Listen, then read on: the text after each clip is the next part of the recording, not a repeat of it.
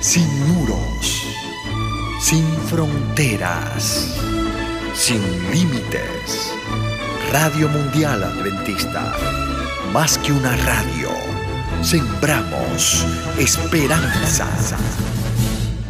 Salmo 45 El Salmo 45 es un cántico de bodas en el cual se celebra el matrimonio de un rey con una princesa.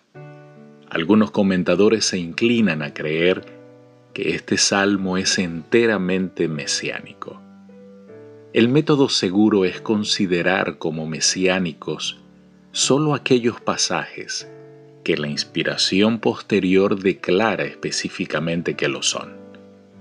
Los otros pasajes deben interpretarse dentro de su contexto local, aun cuando parezcan tener aplicación mesiánica solo es posible suponer que quizá tenga sentido mesiánico.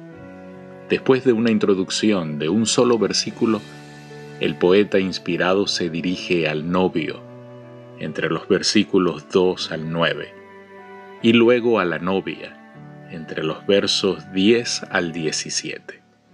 Los dos últimos versículos son como una bendición que se pronuncia sobre el matrimonio versos 1 y 2. Rebosa mi corazón, palabra buena, dirijo al rey mi canto.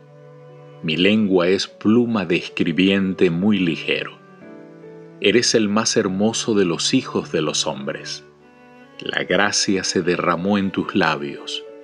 Por tanto, Dios te ha bendecido para siempre.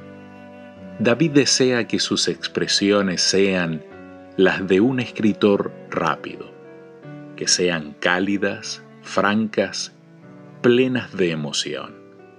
Esta inusitada introducción formal da solemnidad e importancia al tema del poema. David escribe su visión profética de Jesús, el fulgor de la gloria del Padre. Una paráfrasis aramea de este pasaje dice así, tu hermosura, oh Rey Mesías, es mayor que la de los hijos de los hombres. Por esto se deduce que los judíos daban a este versículo un sentido mesiánico.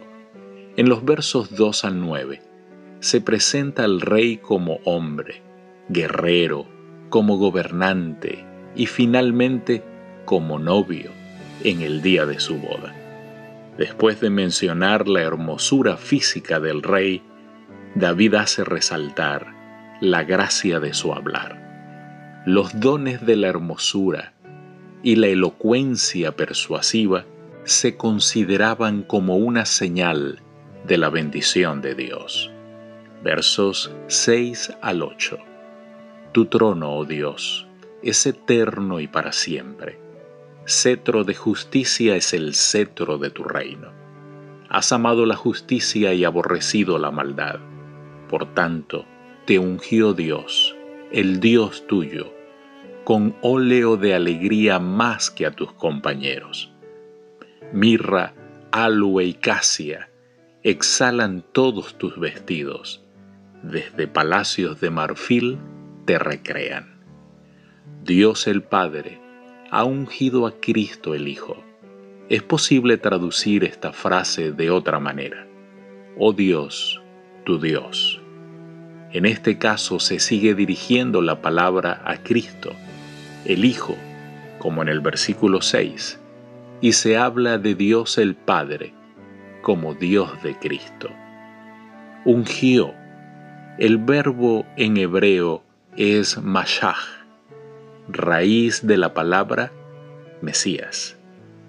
Según Éxodo 29.7 y Números 3.3. Mirra, aloe y casia todos tus vestidos.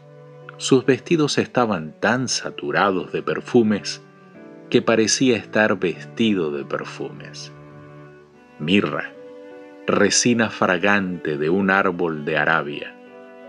Aloe, sustancia fragante producida al quemar una madera aromática de India y Ceilán. Se trata del palo de aloe o aloe, que no debe confundirse con una planta medicinal muy amarga que se conoce también con ese nombre. Casia, corteza de árbol similar a la canela, pero menos aromática, que se da en India.